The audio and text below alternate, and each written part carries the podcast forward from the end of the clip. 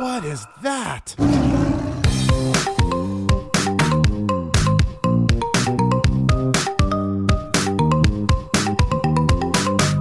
Welcome back, everyone. You're listening to What Is That? A podcast where we introduce you to animals you may have never heard of or simply shed some new light on familiar faces. We're your hosts, Katie and Danielle. It's a new year, new you, new topic. Today, we are doing our first installment exploring the wonders of metamorphosis.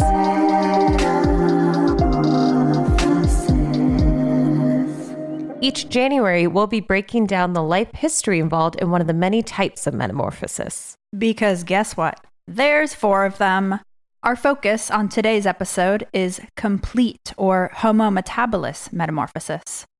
Without further ado, let's get buggy. All right, Katie, pack your bags, bring your layers. We are off to a fog desert to learn more about my metamorphosis creature. This is considered a coastal desert and is known as one of the world's oldest deserts that's lasted over 55 million years. Deserts can form in many different ways. We won't go into too much details. But this specific kind of fog desert gets help from a very cold ocean current off its coast known as the Benguela Current. And this cold, cold water hits the warm air, creating fog. We are off to the Namibia Desert.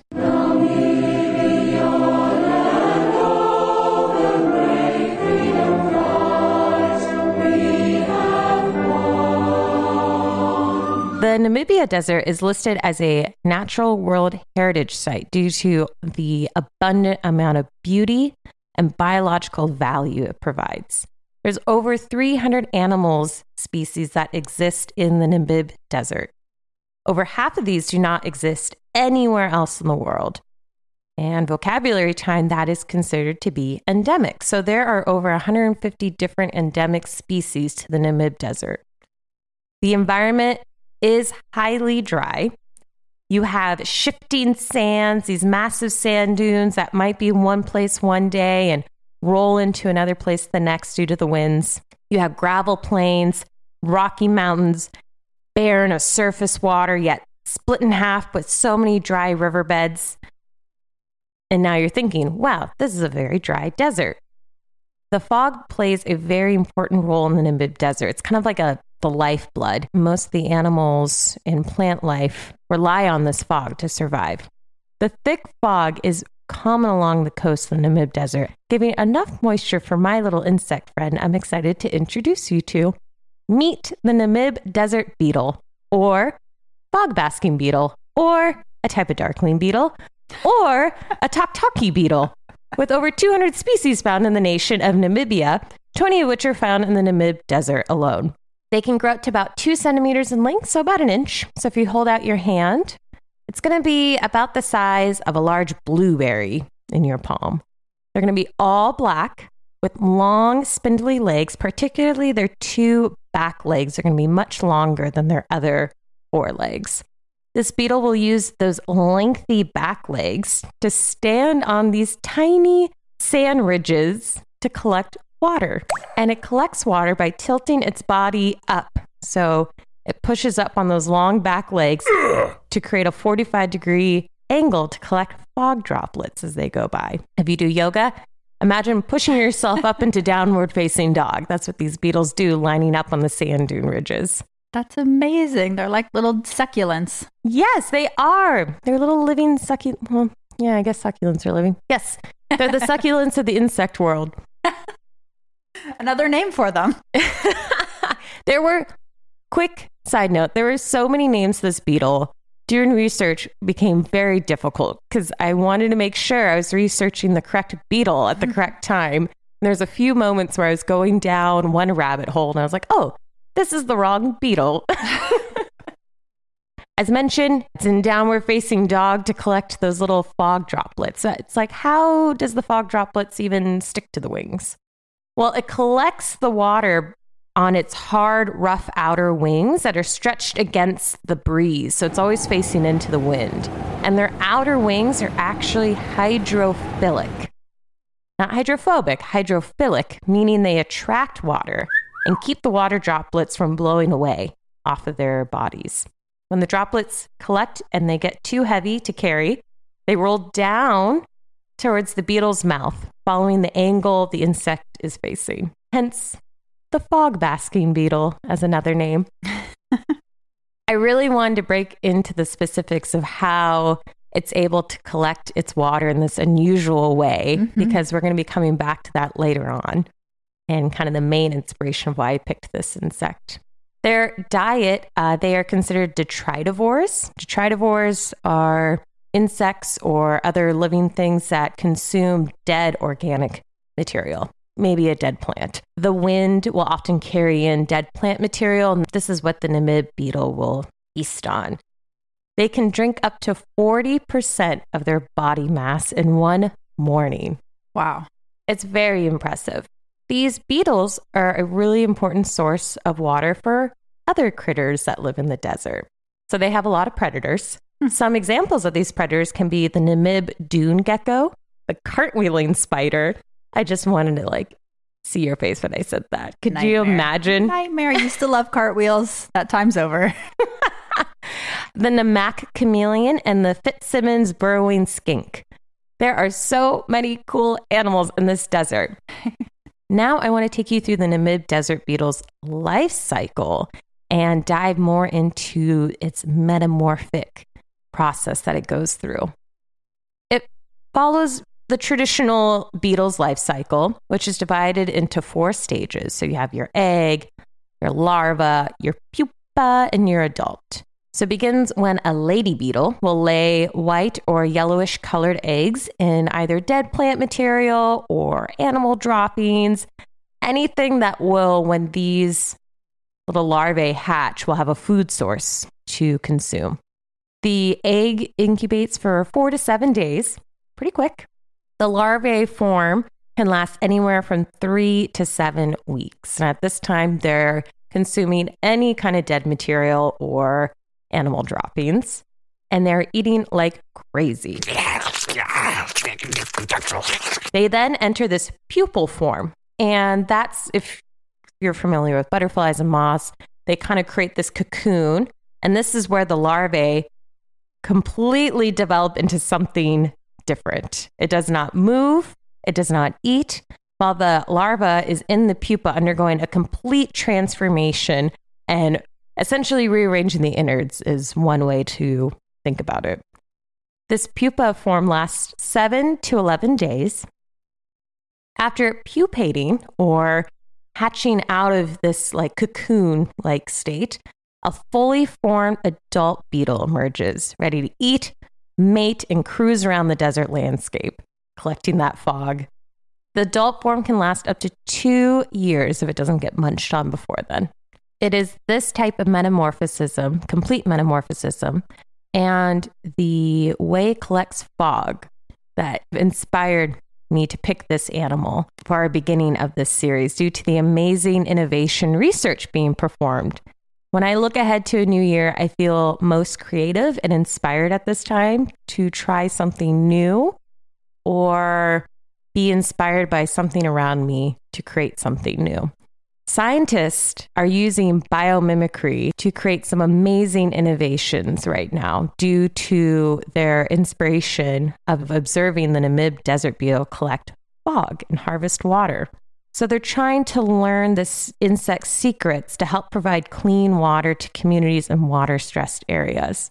They're wanting to better understand the texture of these wings and how it's able to get water to stick to them and they're hoping through this inspiration that they can invent something that will be able to collect water in areas where drought is very prevalent, or perhaps communities don't have readily available access to clean water. The combined act of raising its rear to increase contact with the air, as well as this textured surface to basically help enhance water condensation and harvest water, engineers are trying to develop a tent system for refugees that could gather water droplets from the wind if researchers can manage these type of textures and material. This will be able to help people get access to clean water that you wouldn't think of So essentially, you could bring this tent material, and wherever there's fog or precipitation in the air, it could help collect the clean water and roll down for people to use for drinking, cooking, bathing. It's pretty inspiring. Yeah, that's amazing. And that's one really cool thing I like about biomimicry. Biomimicry essentially is when scientists, reach, researchers try to invent something new or inspired to uh, invent or solve a problem, and they are inspired by something that already exists in nature. So nature's already doing it. It's pretty cool. Now, where we are in the West, we deal with drought and water conservation as an everyday. And it feels more apparent this year and last year that this type of drought is seen being seen in so many other places of the world that you wouldn't expect, like the Midwest and Europe. My inspiration for this year is, and for right now by this beetle, is ways to reduce water consumption. So I just came up with a short little list, just easy ways to get started and start being more conscious about the amount of water that we use. So one of those things is just reducing your shower time by a little bit, turning off faucets when you're not using them. I I have seen a family member, they just leave that faucet blasting while they're brushing their teeth or doing dishes. if you have a lawn, maybe consider repurposing your lawn and make it more drought tolerant. I think the era of the green lawn is over. It's 2020, people, not the 1950s. Um, consider upgrading your faucets. So, water saving toilets, shower heads, checking for leaks. Not only are you helping conserve water, but you're helping save some money on your water bill. And that is the other thing to be inspired by helping conserve water and save some money at the same time. So, with that, Katie, that is my beginning new year metamorphosis inspirational Namib desert beetle. You were very inspiring today. I definitely went a completely different direction. I do love the takeaway to not be afraid to call out your family members. One must do it with love. no, it's good because everybody, you know, grew up differently and has their own, um, you know, ideas of how things should be done. I love. I live in a place right now where I have a very, very small shower. So I I feel really good about my shower practices right now because I literally can't get away from the water. So I have to turn it off in between everything I do in there. That's a fun way. Uh, just design a really small shower to make it impractical for you, so you're forced to turn the water off. exactly. Just doing my part. well, I think where I grew up, drought wasn't in our vocabulary. Where I grew up, you know, we had lakes and rivers and tons of rain and snow. And now that I live in a very different part uh, where drought is becoming more prevalent, our rainy season's getting shorter, um, you become very conscious about the impacts of not conserving water. So, Katie, that is the Namib desert beetle. I always get excited to see what animal you pick. And also, I find it really interesting that you and I talk about such different things with our critters. no, I really love, I felt completely transported to that Namibian desert. I love the way that you described it. I felt like I was there watching the sun rise up over the mountains and just watching that little beetle butt in the air collecting fog water.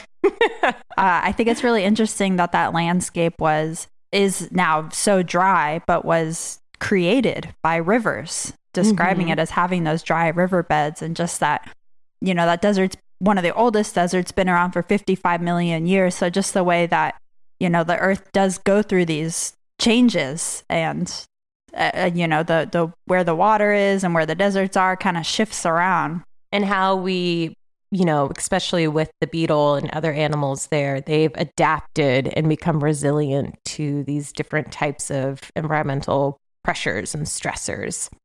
It's pretty neat. It's definitely a place i would love to see one day. We always complement each other with our animals. So uh, instead of being from one very specific place, my animal is kind of found all over the world. it's popular. it is called the scorpion fly. Whoa, I've never heard of that before. I hadn't either. I was attracted by the name. It has no other nicknames that I could find, but I mean, why would it? Do you need another name when you have a name like Scorpion Fly? Absolutely not. It already sounds like a superpower, super villain. So the scorpion fly is of the order Mecoptera. And uh, uh, we discussed this earlier, but I kind of got down a, a, tangent, rabbit hole, whatever you want to call it, of entomology, which is basically the, the study of the origin of words. And uh, so Meco means long or length, and ptera, which is the suffix to a lot of the orders of these bugs, to be a wonder or a monster. So, wow. I just love how these scientists can kind of interject their opinions of these animals really subtly by using these Latin origins. Exactly. it almost makes me feel like when I hear that name, it reminds me of something you'd see out of like or read out of the Odyssey or yeah. some old Greek yeah. mythology monster. Right. So there's somewhere around 800 species of these guys found all over the world.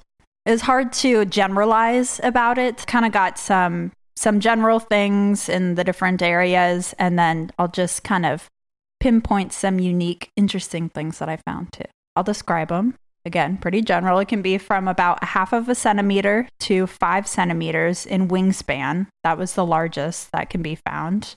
And the order itself kind of had these unique characteristics for it. So I'll use those because it is just a little a little insect. It's a little bug. It looks it gets mistaken for mosquitoes or crane flies all the time.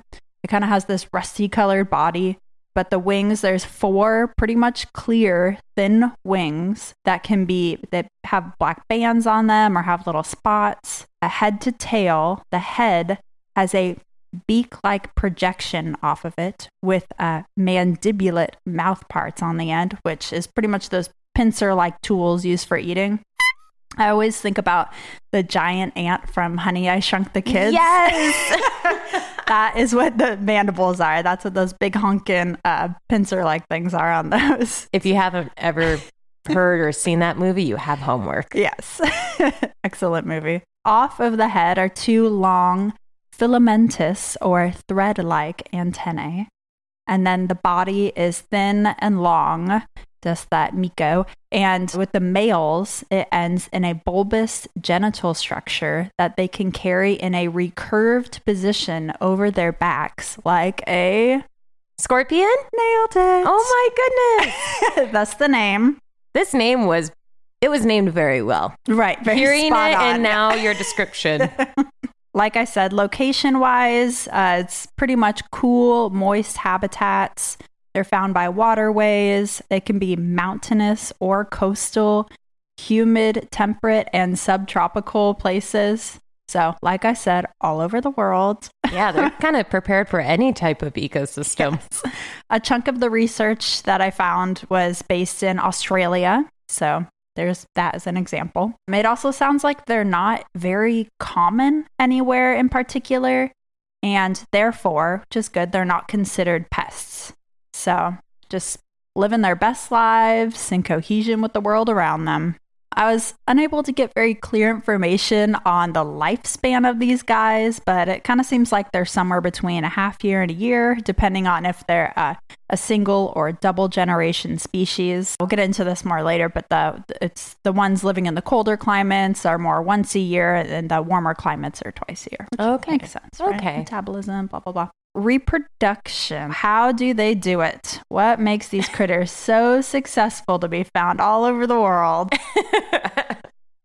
As usual, the secret is in the earth. To make new scorpion flylings, not an actual term, the male scorpion fly either kills or scavenges a bug, an arthropod to be specific, and then releases a pheromone while standing next to the dead bug then the potential female, smelling that pheromone, comes buzzing over, starts eating, and that's when he jumps on her.